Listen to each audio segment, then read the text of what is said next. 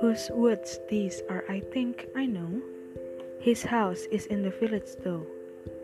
He will not see me stopping there to watch his woods fill up with snow. My little horse must think it queer to stop without a farmhouse near, between the woods and frozen lake, the darkest evening of the year. He gives his harness bells a shake to ask if there is some mistake. The only other sounds the sweep of easy wind and downy flake. The woods are lovely, dark, and deep, but I have promises to keep, and miles to go before I sleep, and miles to go before I sleep.